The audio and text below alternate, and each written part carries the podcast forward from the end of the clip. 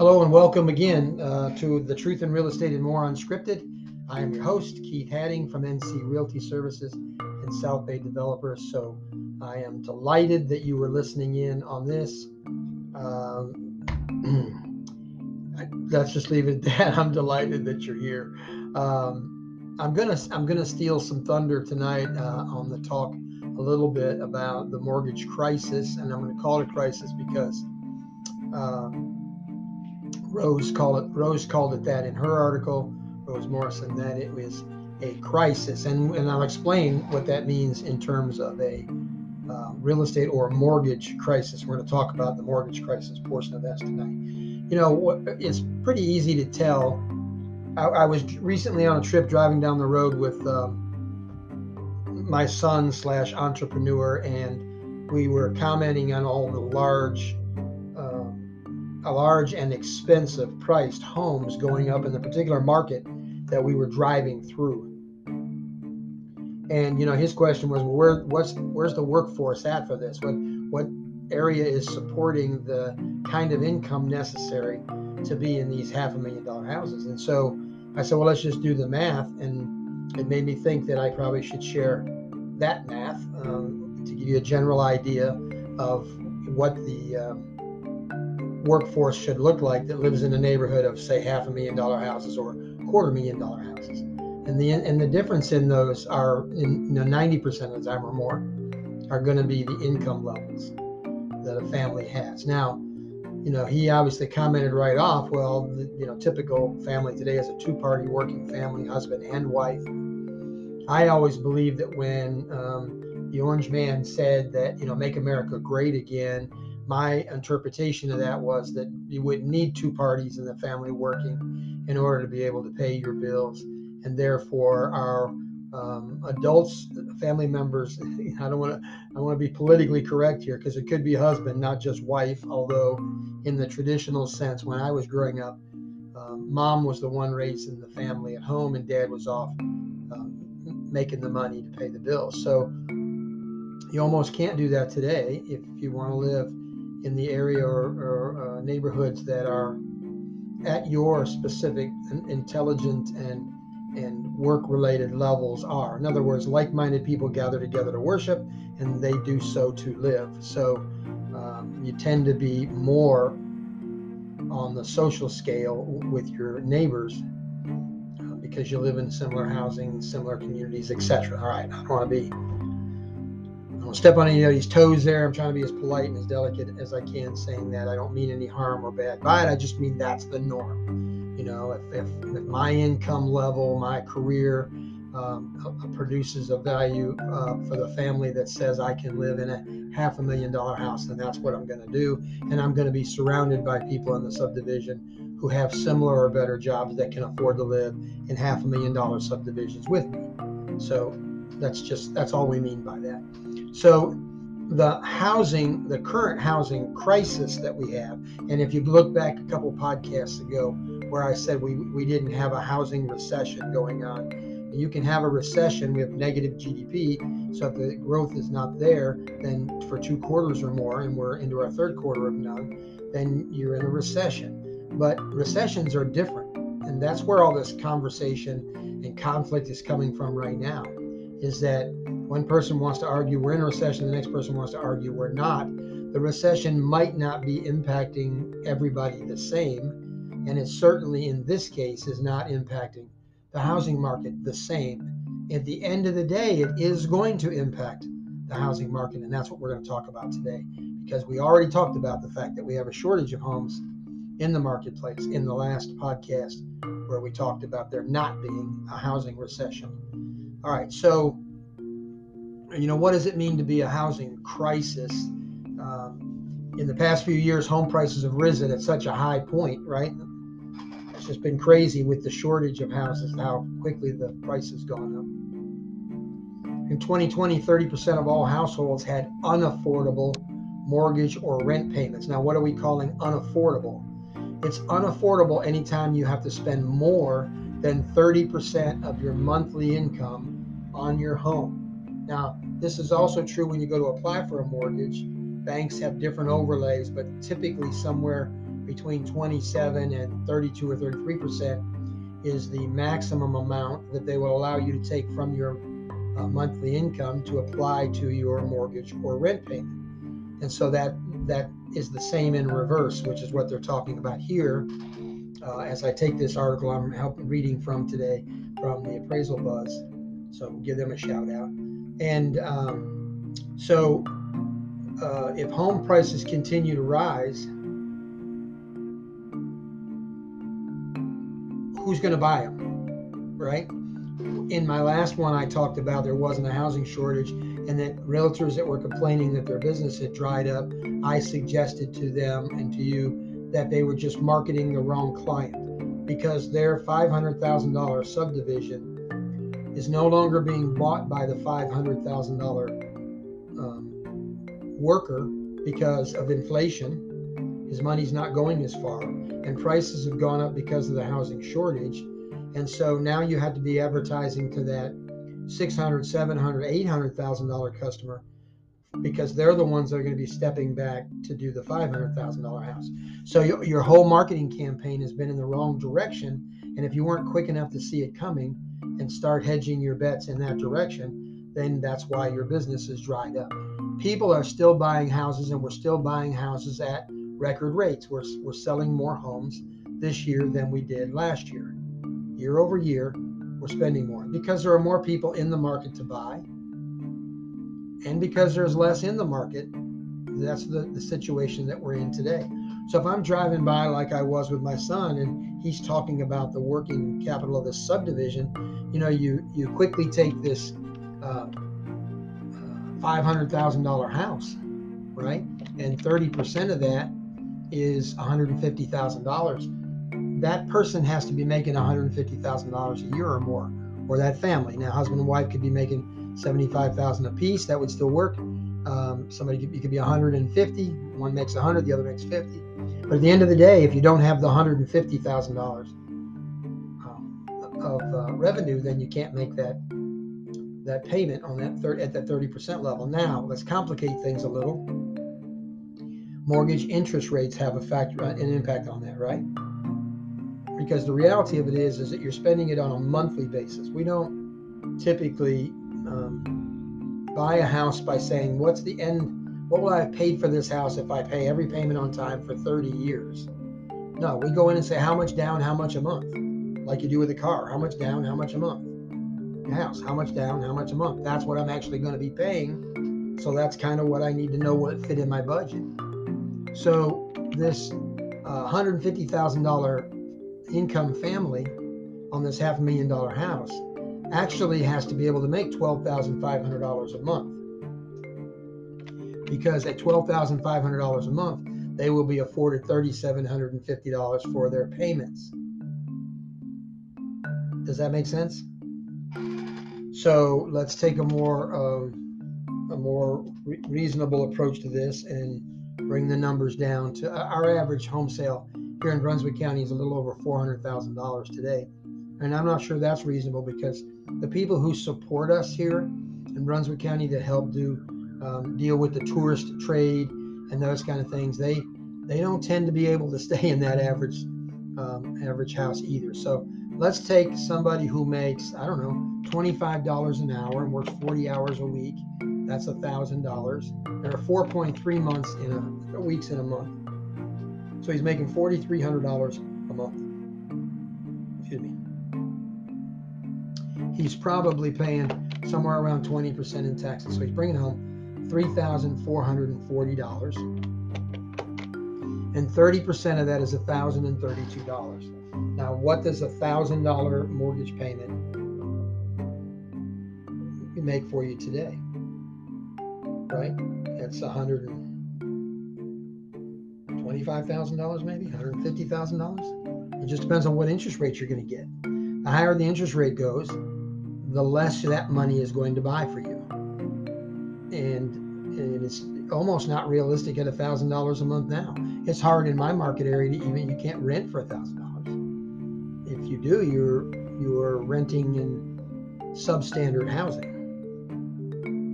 So that kind of shows us how the numbers are impacted by all the ancillary things around the housing market.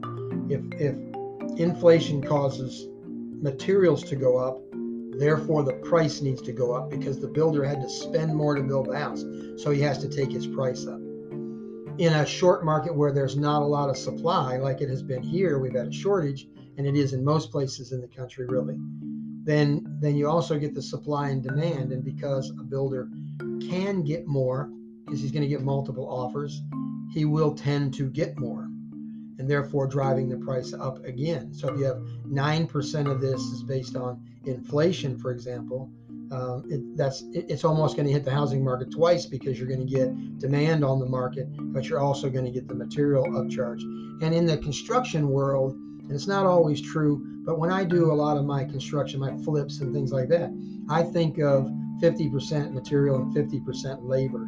Now that that cart gets out of balance from time to time, but it's a pretty good rule of thumb idea to just give you some idea. If you're going to spend you know $3000 up for the material to build this deck you got a $6000 deck there because the guy building it is going to want to charge you as well. And if you build it yourself and say it didn't cost me anything that's foolish. Your time is worth something as well.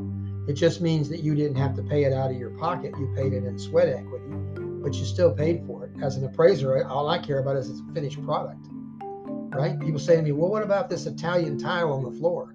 It's doing the same thing the carpet was doing. It's doing the same thing the hardwoods were doing. That's a personal preference. Does the floor covering cover the floor? Is it adequately covering the floor where it's not a trip hazard and where it's uh, it, where its appeal in the marketplace would be equal or greater? So uh, you, you don't tend to get a lot of user specific value in the appraisal world. But something like adding a deck, you're going to get some value for that. And uh, how much value depends on your market and what how your market reacts to outdoor living space. Some places it's absolutely critical. I've had people say to me before, well, that swimming pool is not worth any money, right? It's not worth anything. No, you're wrong. Everything is worth something. An appraiser's job is to figure out what the market says that's worth in the marketplace, not to buy and build it brand new, the example I give to most homeowners that homeowners that question that for me is I'll say if you got a house A here with a two-car garage, and you have house B, which is the exact same house, except it does not have the garage. Now let's say it costs $25,000 to build the garage. Is the difference between house A and house B the $25,000? Most people say yes, and I'm going to say no, because I would buy the house without a garage spend the $25,000 and I would have a brand new garage. House A's garage is existing and was built when the house was built. So it's going to have some portion of that value. Now, some people will argue cost minus depreciation equals value. That's not true. It, it could be true. I mean, you know, a, a, a clock with a dead battery is right twice a day. So it's possible that it could hit the number and, and be accurate, but but that's not really the way that thing is by design to be done. We got to look at the market and say, you know, this house over here had a deck and this house didn't. How much more did the person pay for that deck? This house had a garage and this one didn't. How much more were they willing to pay for the house with the garage? And so an appraiser determines what those multiplying factors or values are. And then normally, if I take my grid and you came up and you said, here's three more comps, we want you to look at these three, I could plug them in and use the exact same adjustments and 99.9% of the time it's going to support what I already have in the report because the, the comps are there just to show you what the adjustments were, the rate by which I adjusted, the opinions of that of those adjustment patterns. Anytime something is different, maybe two houses had a deck, but this guy's deck's falling apart, and so I didn't make nearly as high a value. I'm going to make a note somewhere as to why I did that, why it was uniquely different, even though it looks like in the grid that it should have been the same. So, anyways, how'd you get me off on appraisals? Oh my goodness. We're talking about the housing crisis. Now, I, I read a, uh, or heard someone say today, I believe it was a um, Facebook video, maybe a TikTok. I don't know how much credibility you want to give those things. I say do your own research. Uh, this gentleman was proposing that he was told that there were going to be 3.8 million people thrown out of their homes this year. Um, 3.8 million homes is about what the deficit of homes was considered to be, or the home shortage based upon this article in the uh, appraisal buzz. I say to you, it's greater than that and has been. Here's why we measure homes built across the country in 10 year increments. See, if you take um, any of your measurements, like um, uh, populations, for example, and we talk about the different generations, right? The boom, baby boomers and the Generation X's, and now they're going to go X, Y, Z, A, B, C. Um, if as long as you measure them on the same period of time, you get a more realistic understanding of what is transpiring. When you start trying to say, well, I'm going to measure this 10 years, 10 years, 10 years, five years, seven years, 10 years, five years, that's not a fair comparison. You need to keep that same block of time and population, and you'll see that we are constantly getting bigger, right? We're multiplying. Now, we don't always multiply um, at the rate we should. Uh, I don't want to get too long winded on this, but uh, it takes something like 2.3% population growth to maintain a culture, which means some people need to have three children and some people are going to have two the family that doesn't have any children only has one depletes those numbers somewhat. It is right now, as I understand it, only because we include Mexico, the um, the Christians in Mexico versus the Christians in the United States, or we add them together to get our greater than 2.3% birth rating uh, and to be able to maintain our culture. So that's another topic for another day, but something you, you may want to look into a little bit to understand how that impacts our world as well. But we'll get back to the, to the housing deficit. So in 2010 to 2019, that 10 years span, we were projected to build something like 28 and a half million homes. 28 and a half million homes. Now that's coast to coast in the country of the United States. We only built 5.8 million. 5.8 million. So there's a huge deficit there. I mean, we're talking 20 million plus homes that didn't get built from the 2010 to the 2019. So that's the hole we got in in 2020. In 2020, we're already starting off 20 million behind. If we didn't miss a lick and we built as hard and as fast as we could go for this entire 10 year period, I dare say we will not have caught back up. That based on those numbers, because not only was it 2010 to 2019 28 and a half million homes 2020 to 2019 is like 32 million homes right? It, there's an increase because there's a population increase. So the, the higher anticipated number and we're already starting off behind. So if we have to have you know uh, 30 million homes and we start off 20 million homes behind that's 50 million homes my god that's astronomical now eventually we'll have to hit those kind of numbers but you wouldn't have hoped that we would have gotten there now so, um, as much as we like to think, there's two things that are going to happen. People are either going to make sacrifices. And by making sacrifices, I mean they're either going to buy a lesser quality home than they feel like they should be able to be or would want to live in for their dream home, or they're going to do like I'm doing, and my two adult children live with me. So instead of them having to go out and pay rent or buy something else, they've just moved in with dad. Now, honestly, dad should be charging them some rent, and I need to consider that, or they may never leave.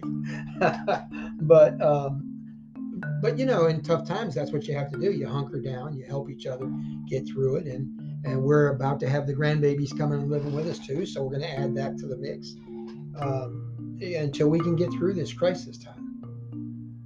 So if we take that we have this huge shortage in the marketplace, and then we take this what we call gray inventory, people that are 90 days plus behind on their mortgage payments or rent, and we anticipate this. Now I'm, I'm I don't have the numbers other than this one article I saw today at three 3.8 million people are about to be thrown out of their homes. Um, he was equating that to the 4 million illegal immigrants that are being brought into the country who will probably be given voting rights.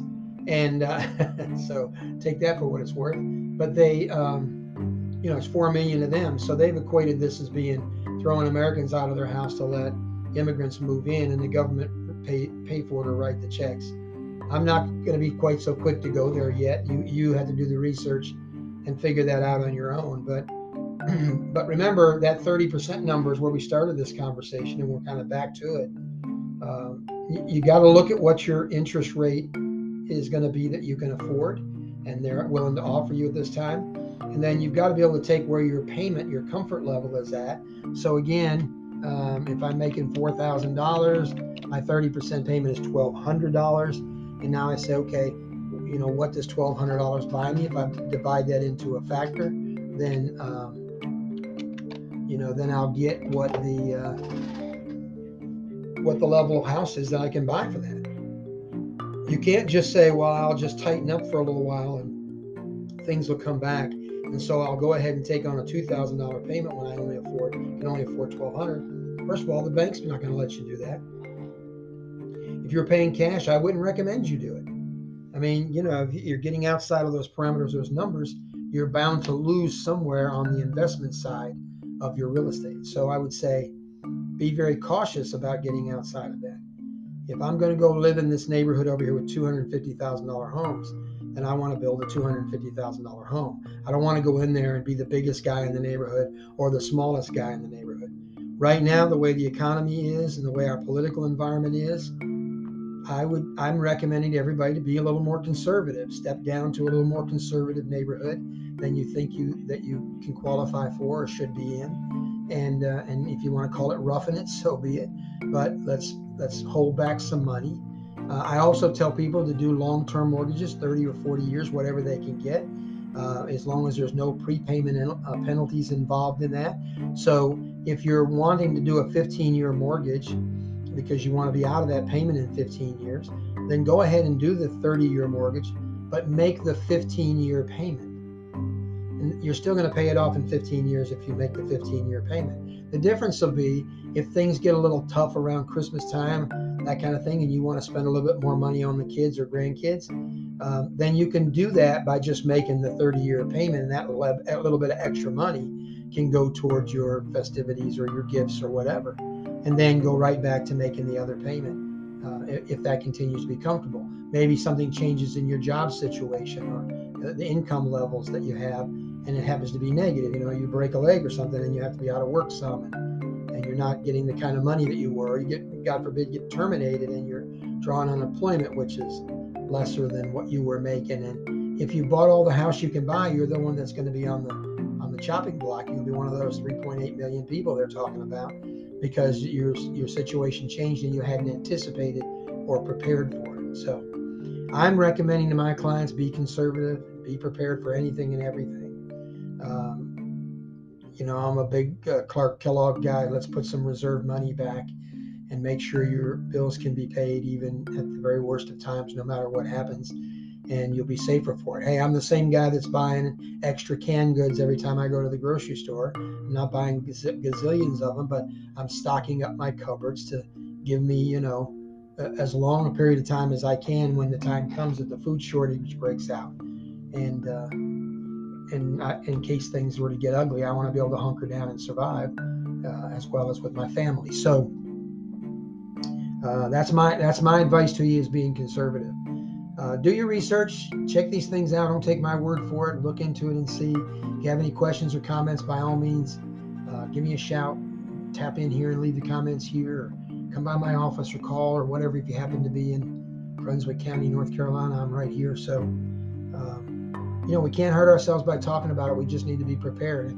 We're not prepared. You know, I watch, I see somebody make a comment I've never heard before. And I go, oh my God, where have I been? How did I miss that? Let's, let, you know, this guy with the 3.8 million homes that are getting ready to go into foreclosure or whatever that he's projecting. Um, I, you know, I want to see if I can support that with some numbers. But, you know, if that's true, that's tremendous.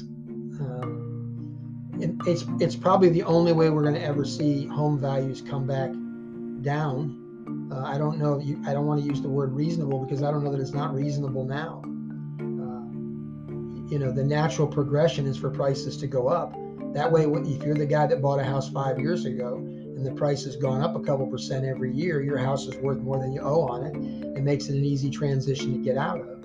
If you're in a situation where you you borrowed 100% on the house and you know it was a brand new house so now that you're living in it it's no longer brand new it's existing and and it, the comparables of that bring the numbers down a little bit. You may find yourself hard to get out of a house that you owe more on it than it's currently worth in that environment. So, uh, you know, that happened to us a lot when in the bubble burst back in the uh, early 2000s. So, it, it's something to be be cognizant of, be aware of it. You know, the banks learned a lot about their process and foreclosures and everything when it was when there was a big, huge drop on the market, and they've learned to slow down what they put out in the market and give people every opportunity to keep their house. We got to do the same thing, and we got to learn how to be prepared. So when those times come, the opportunities are there and the options are open for us. So, all right, I'm done boring you for today. So remember the 30% number. Uh, keep your eyes out there for what's happening in the what we call the gray inventory.